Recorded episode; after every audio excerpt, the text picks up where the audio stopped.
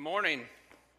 If you have your Bibles, grab those and turn to Colossians chapter 3. If you don't have a Bible, there should be a blue one near you. Uh, you'll find Colossians 3 on page 823 of it.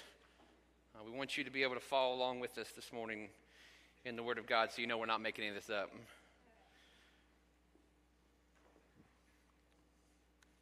Let's pray before we get into this. Father, we thank you uh, just for your church this morning, God. We thank you for each and every person uh, who could be here today.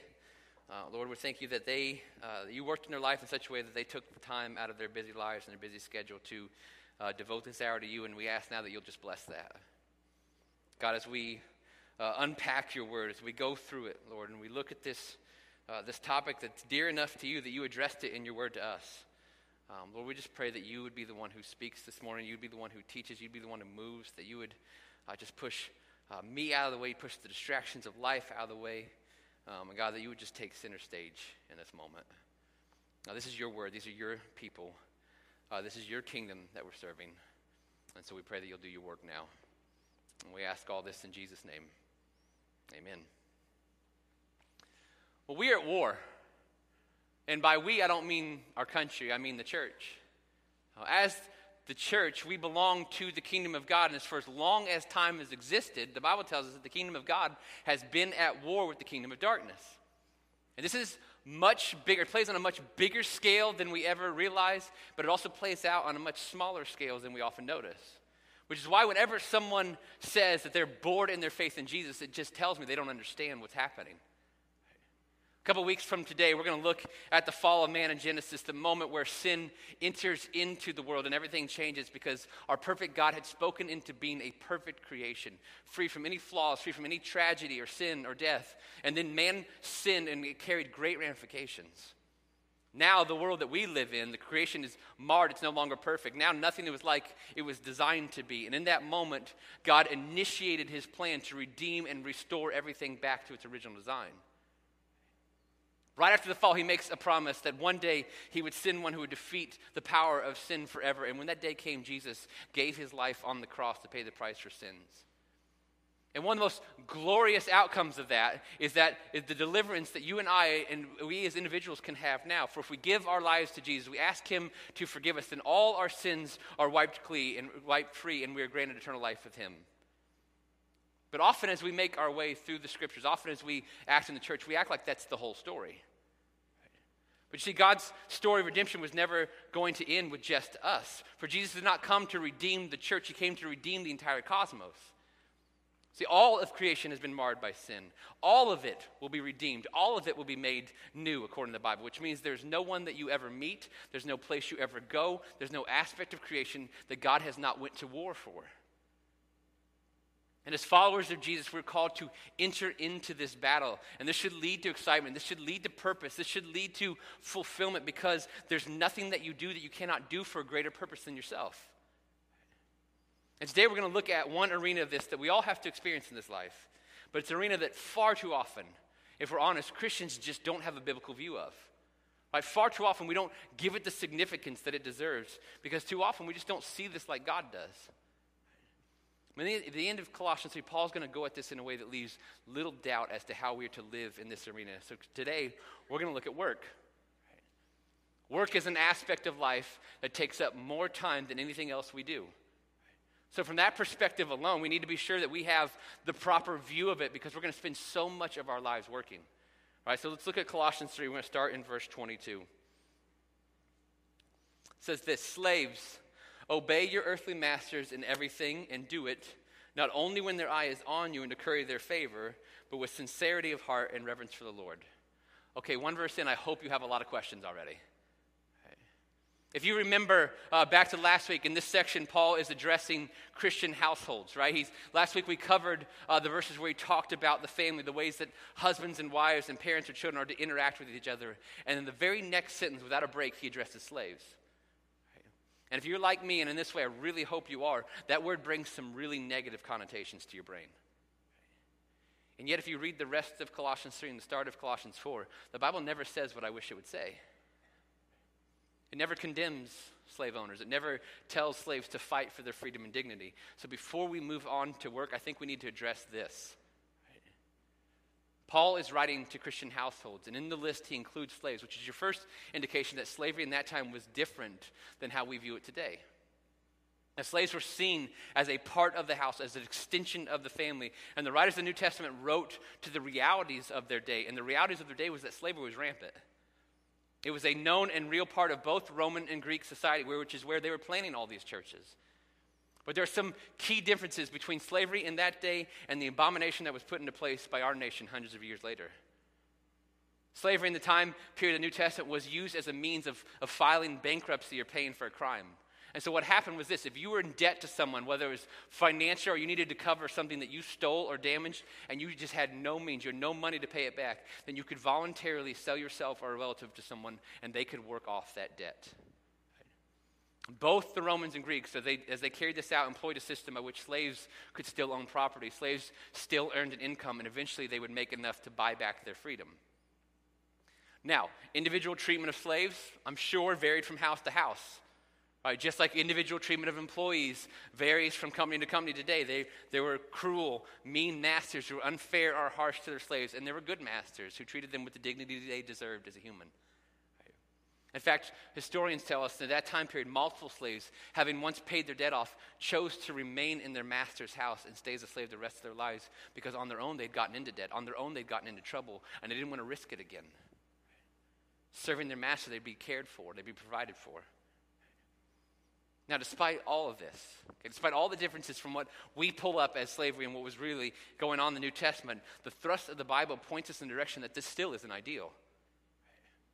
That all human beings made in the image of God have the same dignity. It's why in verse 11 of this chapter, Paul reminds the church there is no slave or free. There is no difference between one or the other, but Christ is all and is in all. That all of us are level at the cross of Jesus Christ. We're all embedded with his dignity and his image. We all need his grace, and that gives everyone the same amount of worth. Which makes the slave trade employed by Western nations and our nations and our history so despicable. See, when Paul is writing to slaves and masters here in Colossians, he's writing to people who have voluntarily entered into this to repay a debt, to fix their life or right or wrong. The slave trade, where men and women were kidnapped from their homes, shipped across an ocean, bought and sold as property, and forced to work because of the color of their skin, was a horrendously despicable practice that was an affront to a holy God, and nothing in the scriptures can justify it. In fact, in 1 Timothy, Paul says that even in that day, slave traders, a far cry from what we practice in our nation later, but moving in that direction, even they were ungodly, sinful, and unholy, and they did not conform to the gospel because Paul knew the moment you go from letting them work off a debt to trading them is the moment they go from a human to property.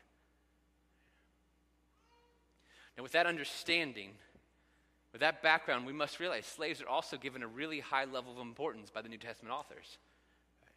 They're addressed in multiple books, again and again by the New Testament writers, especially, especially those slaves who had accepted Jesus.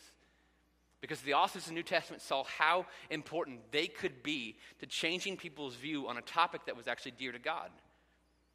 One of the drawbacks of this system that the Romans and Greeks employed was that, especially in Greek culture, people's view of work was greatly diminished labor, hard work. These were things for uneducated people. These were things for poor people. These were things for the slaves. It wasn't befitting of a high class person.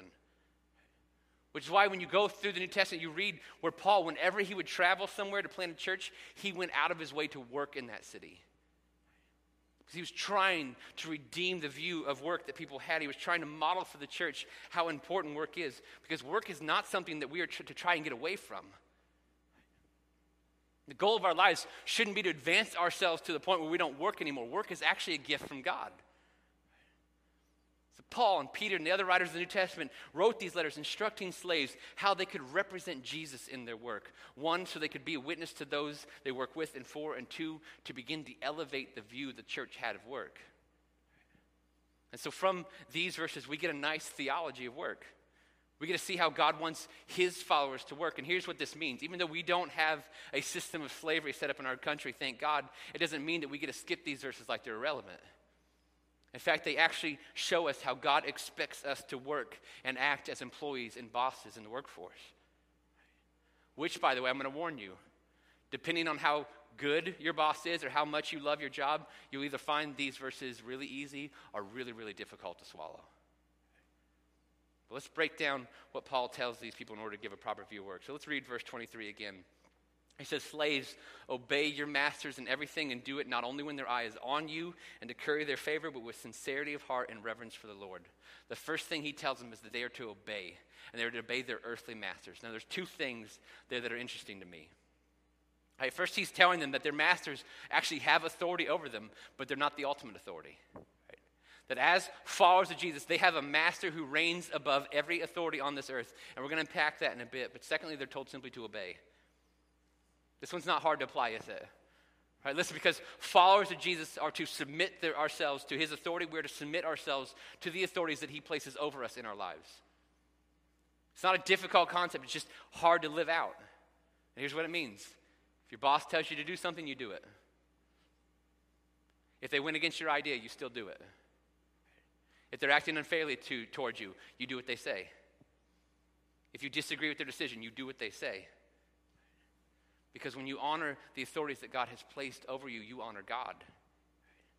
So until a decision is made, sure, you can share your input. You can stick up for what you think should be best. You can appeal on behalf of what you think should be done. But when the decision is made, you follow that decision. And then you trust God with your future. You trust God with your family. You honor Him by submitting to the authority of your boss, even when you disagree. And it gets better. He writes they should do what they say not only when their eye is on you to curry favor. He's, he's saying, listen, don't perform. Don't put on a show. Right? If you've worked any time at all, you've more than likely been a coworker with an actor, haven't you? Right, one of these cats that when the boss is around, they're fully engaged, right? They're all in. They're showing off. They're putting out max effort. And then the second the boss turns his back, it's all recreation and loafing time. Listen, that's two faced. That's cheap. It's pathetic. And it's beneath a follower of Christ. One of the things that we are called to in the Bible is a level of consistency. Right? The Bible says that as followers of Christ, we need to be authentic and real. We should not be, as James puts it, double minded and unstable in all of our ways. We should, as Jesus puts it, let our yes be yes and our no be no. This, there needs to be a growing consistency in your life. That means that who you are at home and who you are at church and who you are at work and who you are around your friends and who you are around your coworkers and who you are around your boss is just simply who you are. That there aren't masks or personas or personalities you put on in different places. You're just you. So don't be one employee when you're around your boss. Don't be another when you're around your coworkers, and don't be another when you're alone. Paul writes, don't also don't work just to curry their favor. This means don't put on a show just to make yourself look good. You should not work for the primary motivation of promoting yourself. Because here's what happens if all your focus is on advancement, if all your focus is on moving up the ladder, then at some point that will overtake you and you will leave others in your wake. Some point, that will control you, and, and you will paint them in a light that makes them look worse and you look better. You won't take blame for things that are your fault, and you'll take credit that things had, that things that had nothing to do with you. Proverbs says, Let another man praise you. Jesus says that you are to pursue the kingdom of God and his righteousness and trust God for everything else. In Luke 16, Jesus says that whoever is faithful with little can be trusted to be faithful with much. The idea is simply this simply be the best you can with where you are. In fact, in 1 Corinthians 7, Paul tells the believers there that they're to stay in the lot in life that they're in when they were saved by Jesus. So Paul's writing to slaves if you were slaves when Jesus saved you, don't fight for your freedom. You're just simply to work as hard as you can and trust that God will take care of you, be it through freedom or promotion or some other means. Because if you're always focused on moving up, that's not a life of faith. A life of faith is a life that's fully present in the home and in the job and in the places that God has you right now. And if you're faithful there, you will be the best you can be in the name of Jesus. And then you let Him advance you in His timing, should He see fit to do so. In fact, for all of you here today that have a boss, which I assume is the majority of you, the best advice I've ever heard on this is this you make your boss look as good as you possibly can.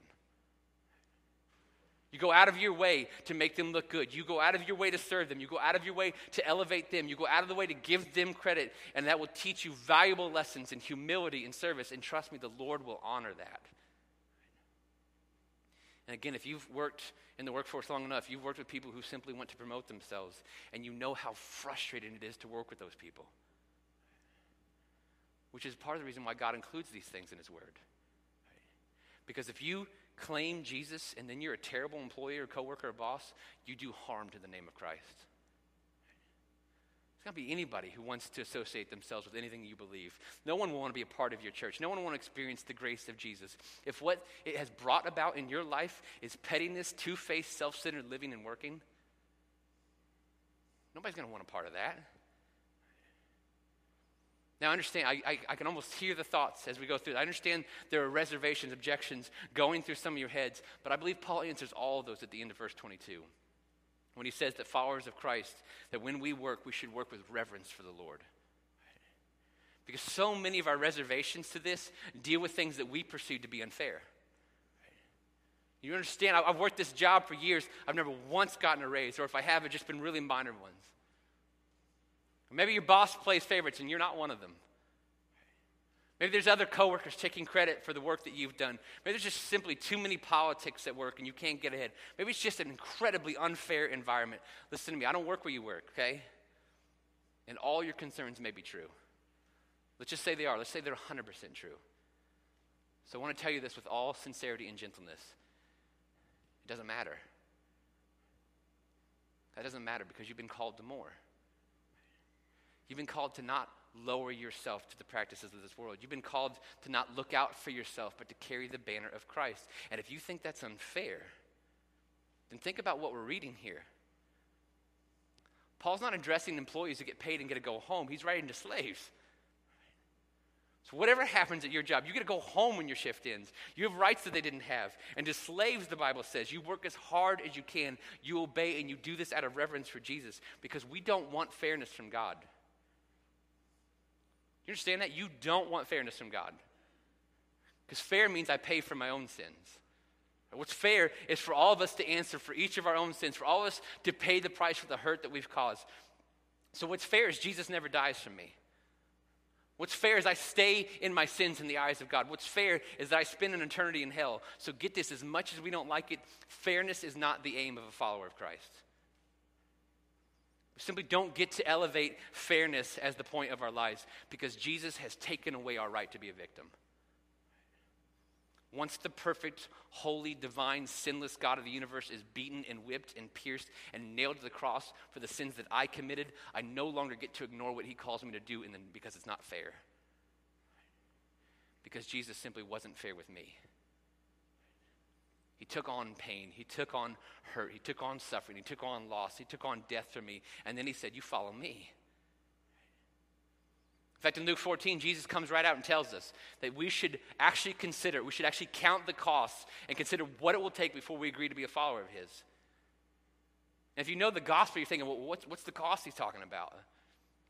Because the Bible lists up the idea that he did everything. He's the one who came. He's the one who lived the perfect life. He's the one who died on the cross for my sins. He's the one who rose from the dead. And all I have to do is accept that, and he pays for my sins and grants me eternal life. And all that's true. So, what's the cost he's talking about? Well, the cost is your life.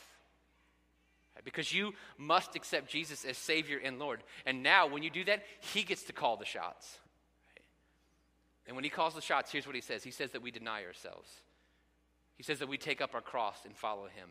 Now we don't get to defend ourselves. Now we don't get to fight for people to be fair with us. Now the promotion is not the aim of my life. Now my aim and my goal is to make Jesus look good. It's to share him. It's to show people how awesome he is. And yeah, sometimes that can occur in my successes. But a lot of times that occurs when I'm treated unfairly.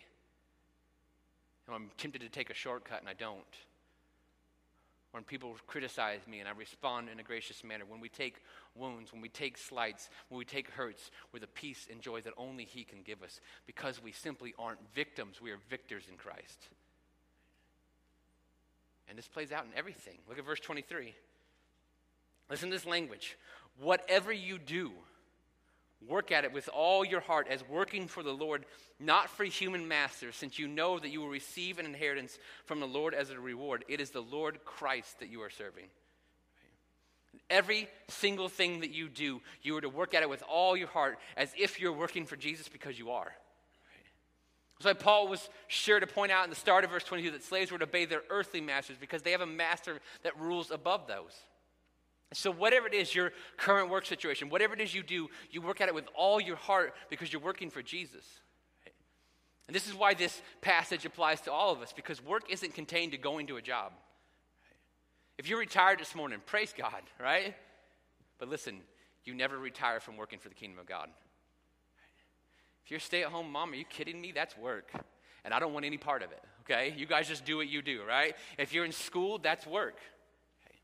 And work has always been a gift from God. Work is not a result of sin, it is given to human beings before sin entered the equation.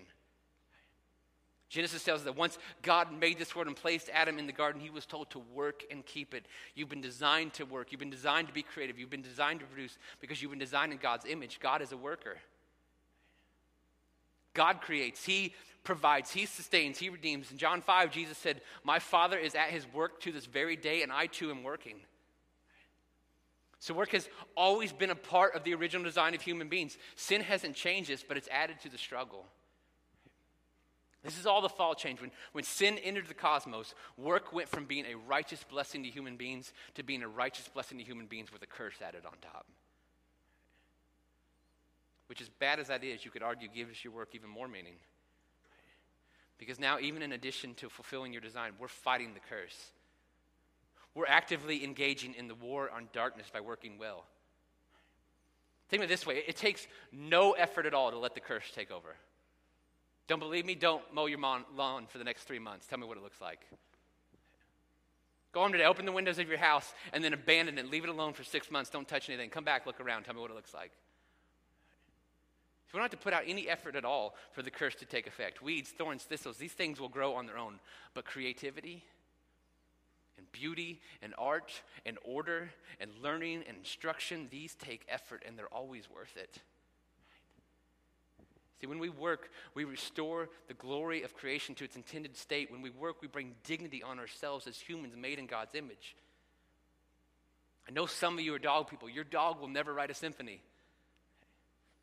Your cat's never going to learn to spell and write. Your, your gorilla won't build a building. A deer simply won't pave a road. Animals don't grow gardens. They don't learn. They don't coach. They don't teach. They don't create. Engineering, brilliance, creativity, music, art, these are the expressions of the image of God in us. These are displays of our dignity as human beings. So, no matter how menial or pointless you think your task is, do it for Him.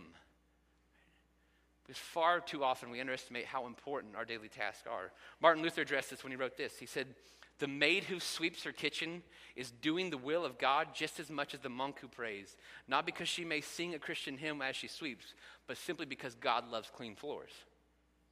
The Christian shoemaker does his Christian duty not by embedding little crosses on the shoes, but by simply making good shoes because God is interested in good craftsmanship. See, what Luther's saying there is that we fight against the curse. We fight against darkness. We fight against disorder. We fight against the fall with every task that we pursue in our lives with excellence.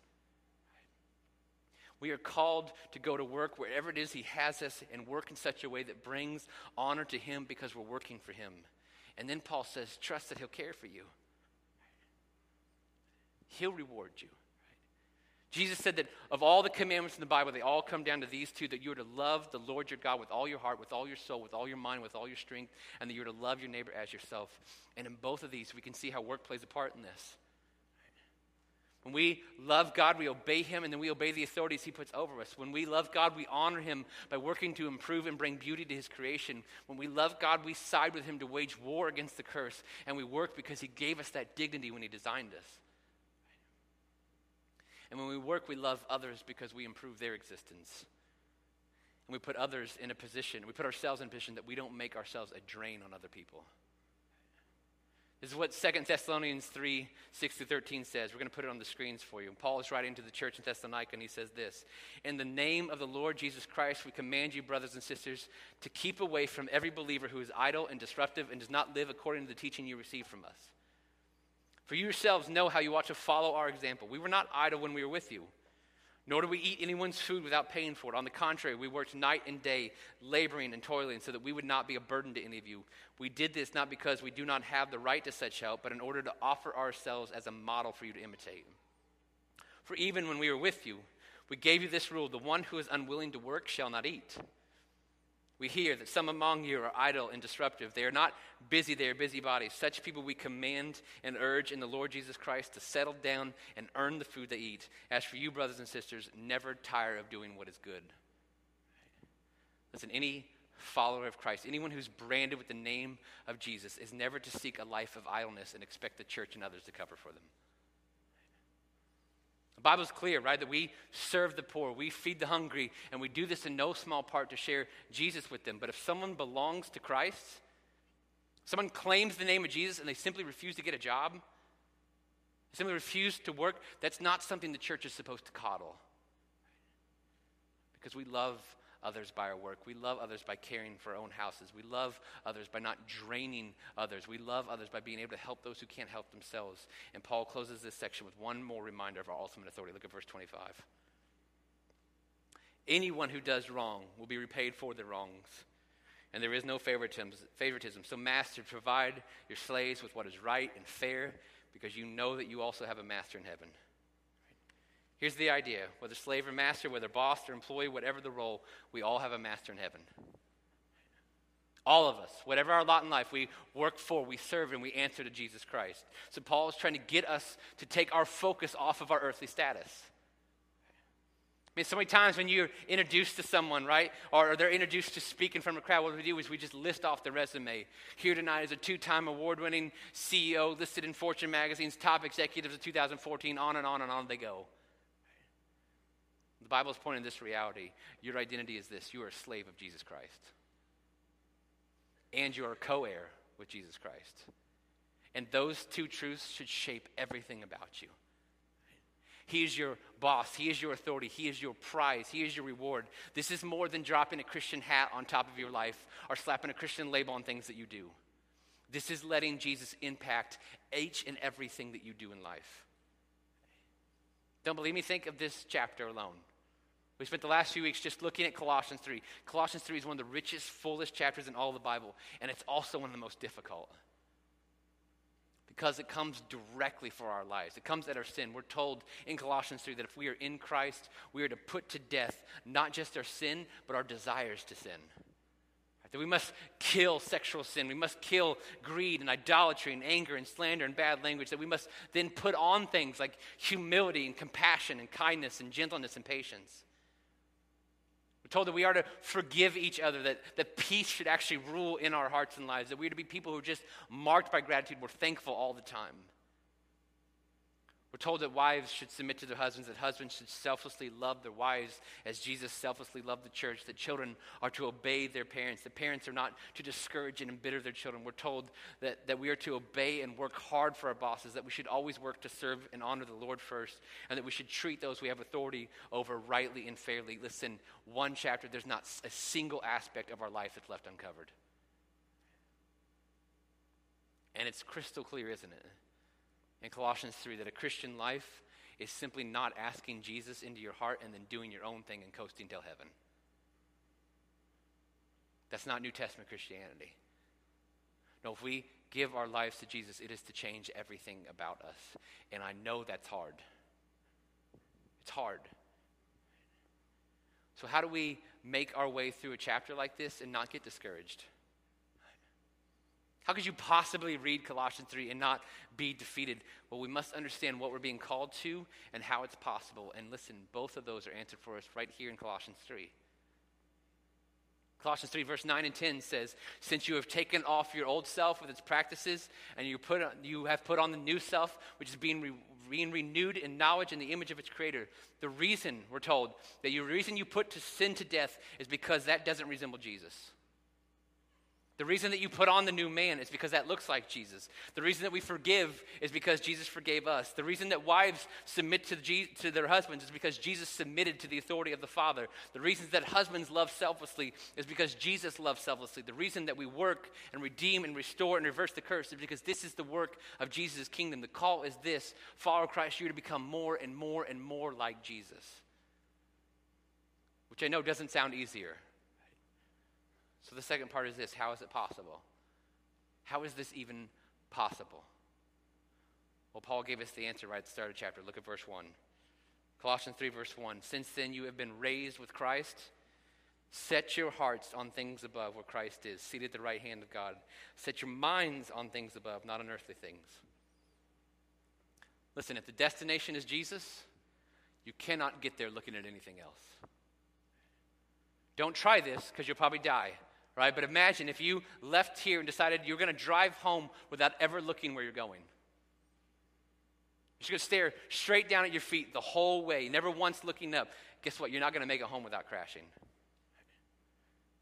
So, what happened is Paul knew that we would read Colossians 3, our minds would immediately go to our failures. Oh man, I don't line up with that. I don't do that. I struggle here. I don't, I don't think I could ever do this. Guess what? You can't. You can't do this. Because you're not the destination Jesus is. Stop looking at yourself. Stop looking at your failures. Stop looking at your shortcomings. And please, if you do anything, stop looking to yourself to fix these things. Fix your eyes on Jesus, Hebrews 12 says. Set your hearts and minds on things above where Jesus reigns and has authority, Paul says. And when you set your eyes on him, you see the God who came and died for you when you were an absolute mess. The God who's never been surprised by you, never regretted saving you, the God who loves you just as you are, even in all your shortcomings. And the God who says, Guess what? I began to work on you, and you better believe I'm going to see it through to completion. Because when we center our affection, when we center our devotion, when we fix our eyes and set our hearts and minds on Jesus, He does a work in us that we simply cannot do in ourselves. He renews us, He redeems us, He restores us, He changes us, He forms us into His image to look like Him. So please, please do not let anyone walk out of here today focused on your shortcomings or what you need to do to fix them. Leave here in complete and utter awe of who Jesus is and who He says we are in Him. We are slaves to Jesus Christ. We are co heirs with Jesus Christ. We are forgiven and freed and made whole and made new in Jesus. He is our hope. He is our salvation. He is our life change. He is our growth. He's our King. He is everything. And He loves us with a love that does not end. So we're going to pray and then we're going to worship. And I don't want you to sing the song because the words are on the screen. I want you to sing the song like your spiritual growth depends on it because I'm telling you it does. The more you adore him, the more you're in, in just enthralled by him, the more you're impressed by him, the more he works in your life. So let's pray.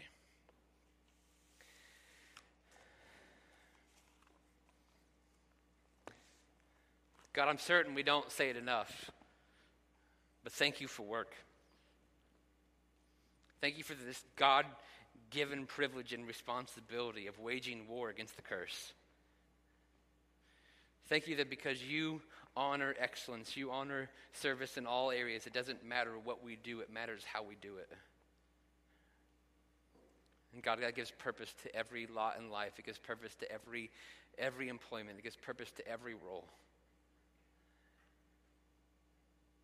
And so, Lord, where we fall short here, and throughout Colossians 3.